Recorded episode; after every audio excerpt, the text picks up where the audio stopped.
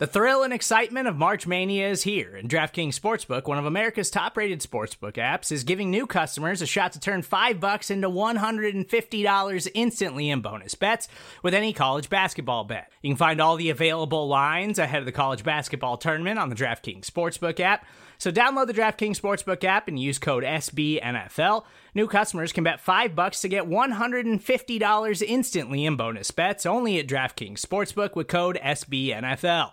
The crown is yours. Gambling problem? Call 1-800-GAMBLER or in West Virginia visit www.1800gambler.net. In New York, call 877-8-HOPE-NY or text HOPE-NY.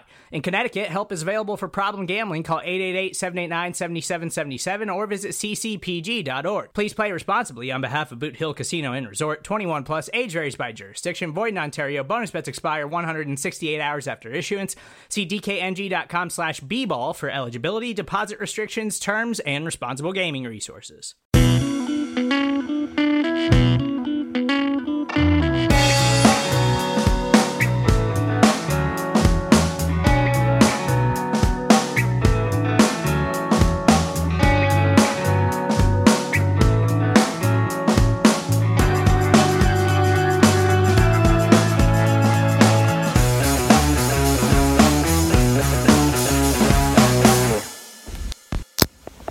Hey everyone, how's it going? It's Anthony Cosenza with the Orange and Black Insider Bengals podcast and CincyJungle.com. I hope you are doing well and getting set for a fun weekend ahead for whatever it is that you may be doing.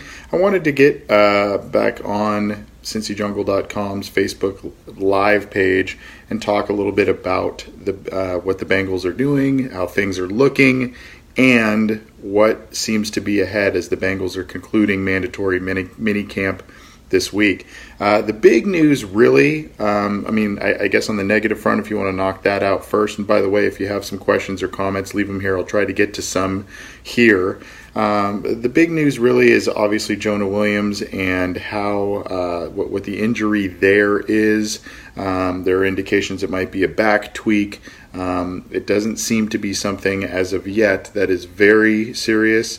Um, it, it seems to be something that is um, you know, there's no crutches, there's no slings, there's nothing like that. So that, I guess, on one hand, is is a good sign, but there's also some uh, talk that the Bengals haven't even had him speak with the medical staff yet. Um, so there's kind of a lot of mixed signals there, but that's kind of one of the big pieces of news, along with Clint Boling also still rehabbing and, and being out of the lineup. So that has caused a shuffle on the offensive line. Different players are doing different things, playing different spots, that sort of thing. So, um, you know, it, it's kind of uh, it, it's been a positive because it has allowed the Bengals to play certain players at different spots and really try and figure out the, the best formula, especially with the guys who are healthy, um, and see what they have, uh, especially at the reserve spots. But there are still some concerns about the, the offensive line, and they really need to build some cohesiveness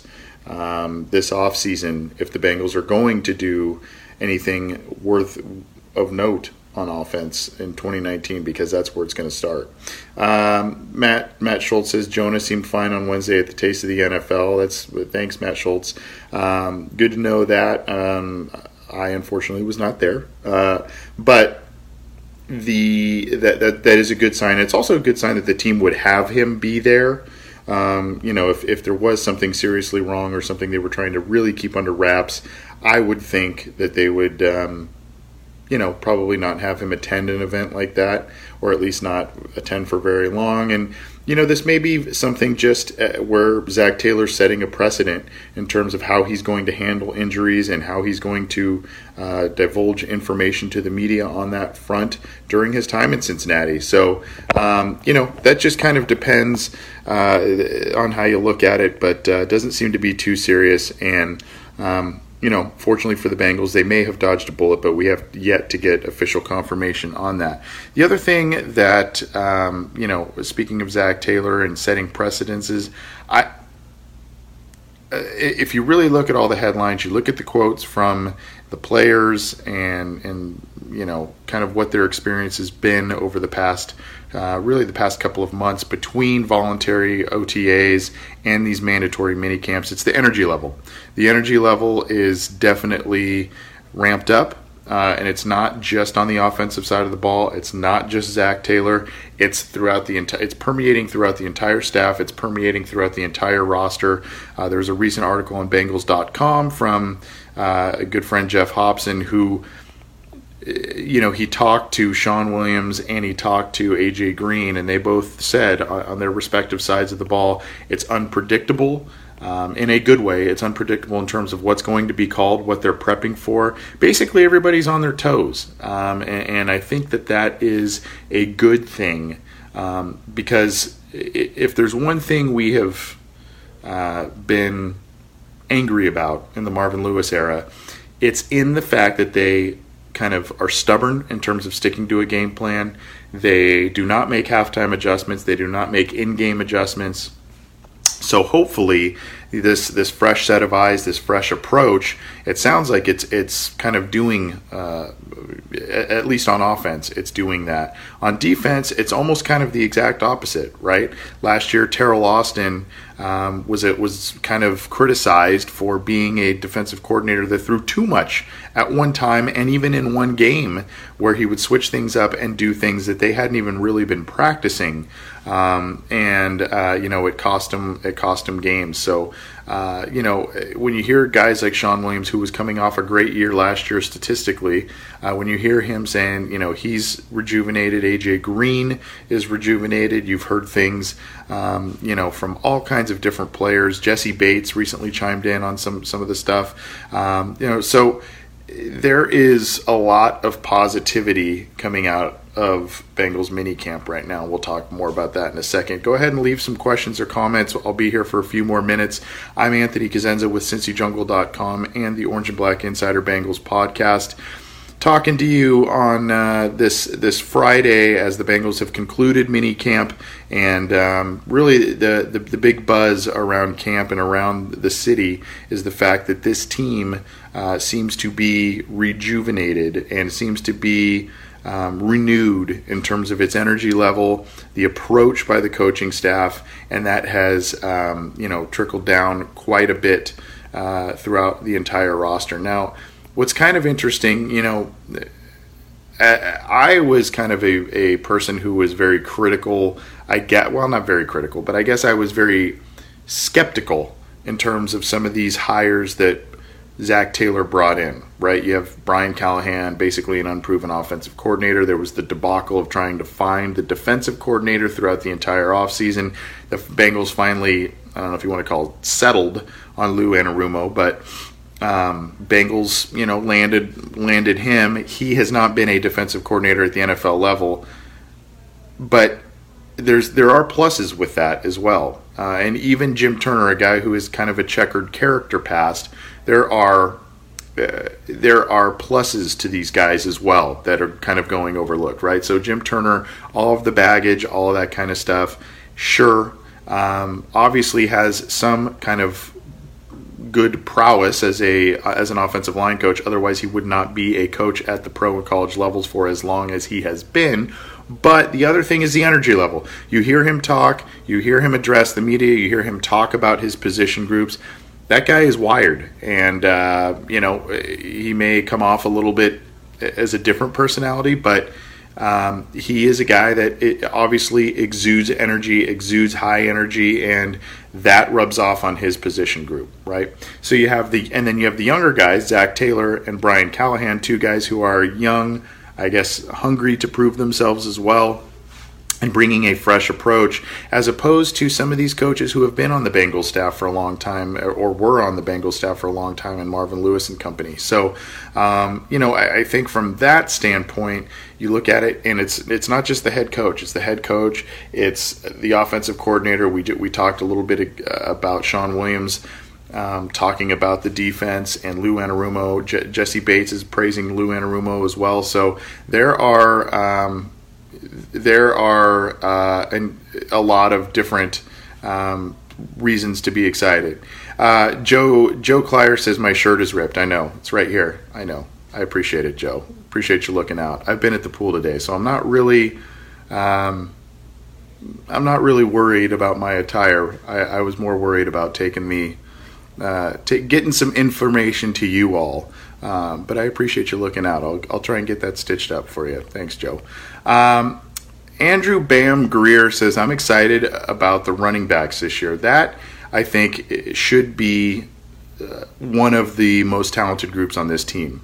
Uh, in 2019. Obviously, you have Joe Mixon, you have Gio Bernard, um, you know, complementary strengths. Uh, Joe Mixon is one of uh, is becoming quickly one of the most complete backs in the NFL. If you are on Twitter, Brian Baldinger did a nice video breakdown of Joe Mixon recently, talking about how he is a very well-rounded back and should be, um, you know, one of the top performers if he stays healthy this year for the Cincinnati Bengals in terms of statistics, especially in this system. Right? They're gonna they're gonna go run heavy. They're going to do some things in terms of scheme play calls that will benefit uh, Joe Mixon. I think you know you do the zone stuff, you do the outside outside reads and, and whatnot. I think that will kind of play to his strengths. Gio will do his thing as a versatile guy, and then you got the two new guys, Trayveon Williams and Rodney Anderson, two guys who I think were steals in this year's draft. Trayveon Williams has already done some nice things in camp. Rodney Anderson, obviously a guy who uh, is still rehabbing an ACL injury, but um, you know if he comes back, is healthy, and is anywhere near the guy he was in college, the Bengals got a steal there. So I think that um, you know that's uh, that is a position group to really be um, excited about this year. Uh, Brandon uh, Wasinski says, "What's your assessment of our D line's ability to pressure the QBs this year?"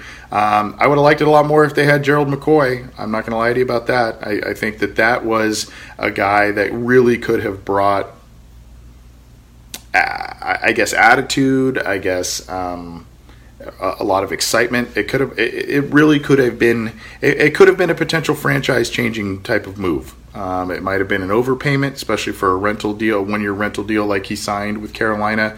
Um, I'm relieved that McCoy did not land in the AFC North, but uh, I think a guy like that to rotate in, even if it is paying that much for a, a heavy rotational guy, I think that would have um, done a lot of good things for this team this year. I mean, figure it out. You play you play Ben Roethlisberger twice a year. Everybody's on the Baker Baker Mayfield bandwagon, so you play him twice a year. Now you got Lamar Jackson, and a nimble quarterback who who showed some good things last year in Baltimore. You play him twice a year. Um, you know, getting after the quarterback is going to be paramount. Uh, especially for that Cleveland team that everybody thinks is going to, you know, run away with this division with all the weapons that they have on offense. Having a, a guy to kind of neutralize some of that in Gerald McCoy uh, would have been nice. However, he's not here. Got to move on.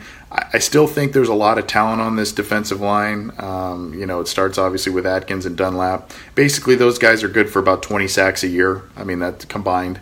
Um, I mean, that's pretty much what they've been doing ever since 2010.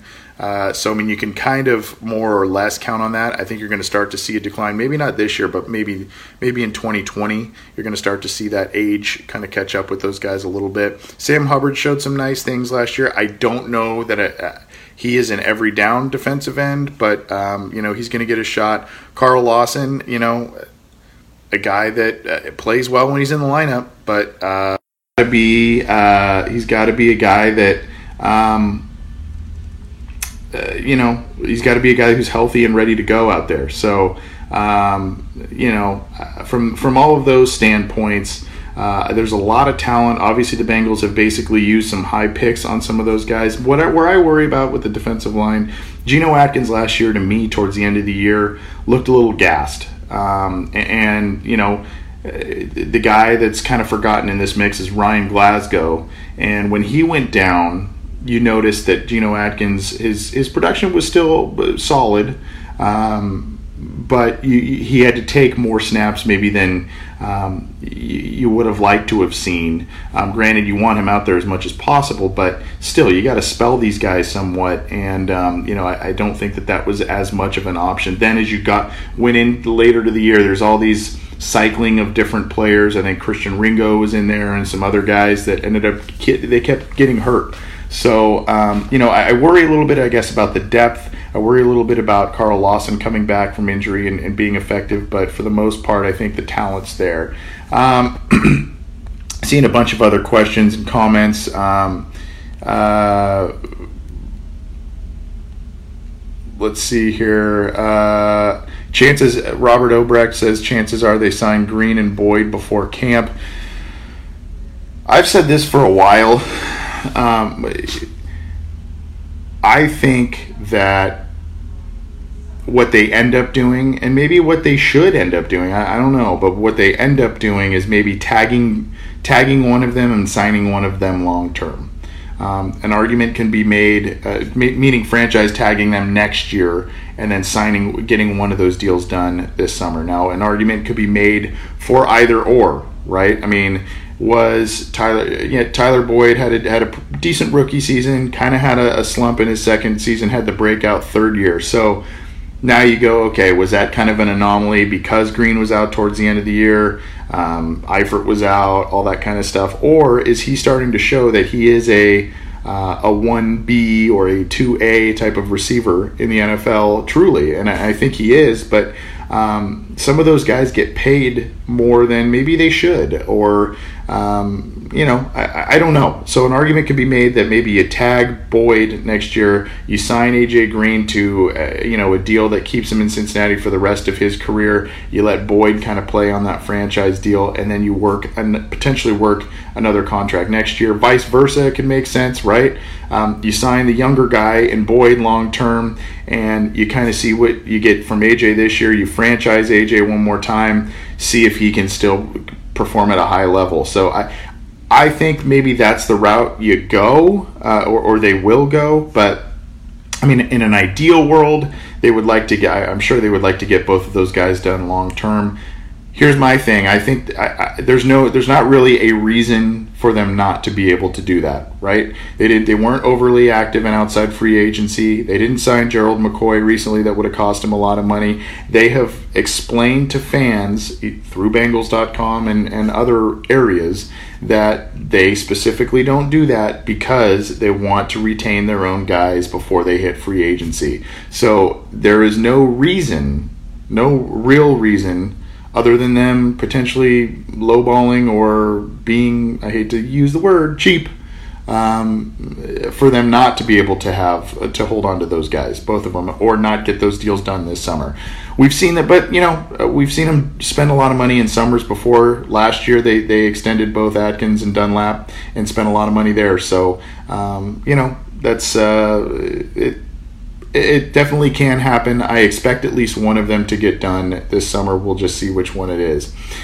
Again, this is Anthony Cosenza with the Orange and Black Insider Bengals podcast and, of course, CincyJungle.com. We're on CincyJungle.com's Facebook Live right now. We're going to get out of here in just a couple of minutes. Um, in case you're new to CincyJungle.com, you can definitely keep it to that site for all the news, opinions, analysis, all kinds of cool stuff on that site.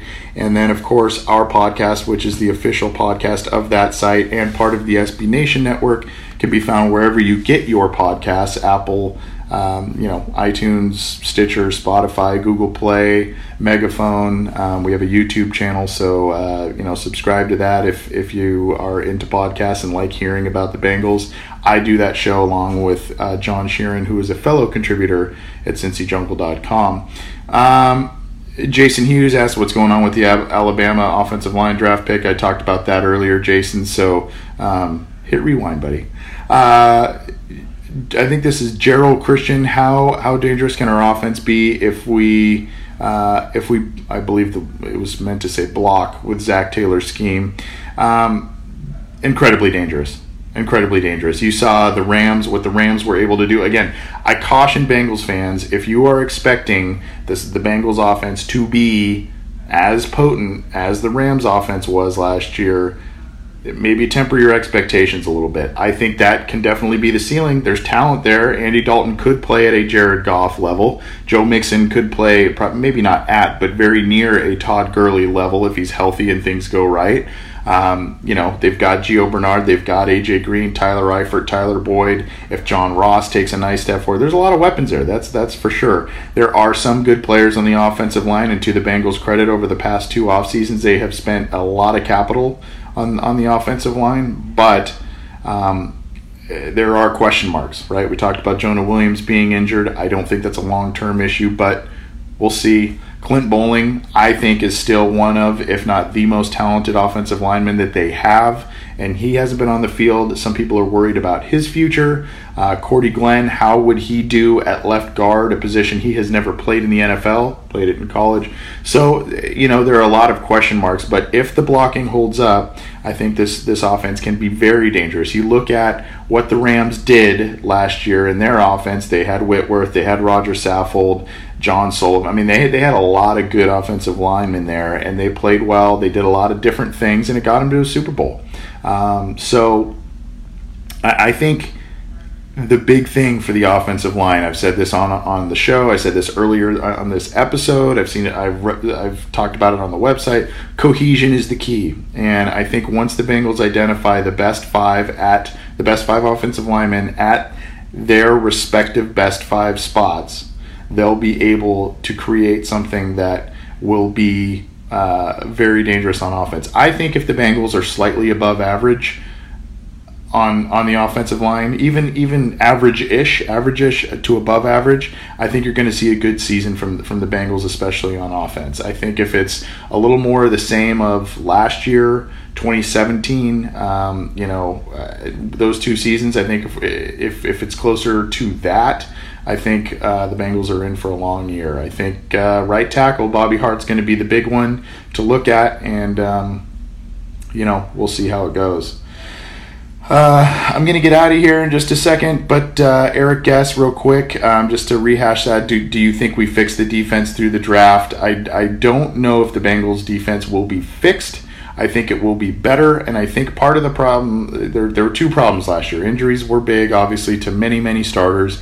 And then the other issue is that, as I mentioned earlier in this in this little uh, video here, they got thrown too many things too quickly, oftentimes in the same game. They tried to switch things up too quickly, and guys got basically confused or um, you know they were running things that they didn't really do in practice. So I think from that standpoint, I, I, you know, I think from from all of that, um, you know, you're going to see a defense that is a bit more disciplined. Maybe they don't make the the interceptions and the turnovers that they made, those big plays they made early last season. Maybe they don't make as many of those, but um, I think you're going to see more sound tackling. I think you're going to see guys in better spots. They're going to be able to get off the field a little more frequently, and that in turn obviously helps the offense and, and point opportunities there. So.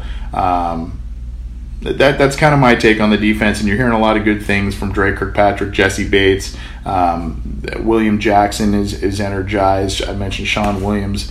Uh, all those guys have, have said a lot of good things. Anyway, we're going to get out of here, but uh, the, the bottom line is the Bengals have done done a lot of good things through these first couple of camps. There are some injuries to worry about, but for the most part, the players seem re-energized, and that is good news based on what's happened. Again, I'm Anthony Cosenza with CincyJungle.com and the Orange and Black Insider. Keep it to cincyjungle.com for all the news, opinions, analysis. Check out our podcast while you're at it. Thanks everyone for tuning in. Have a fun and safe weekend.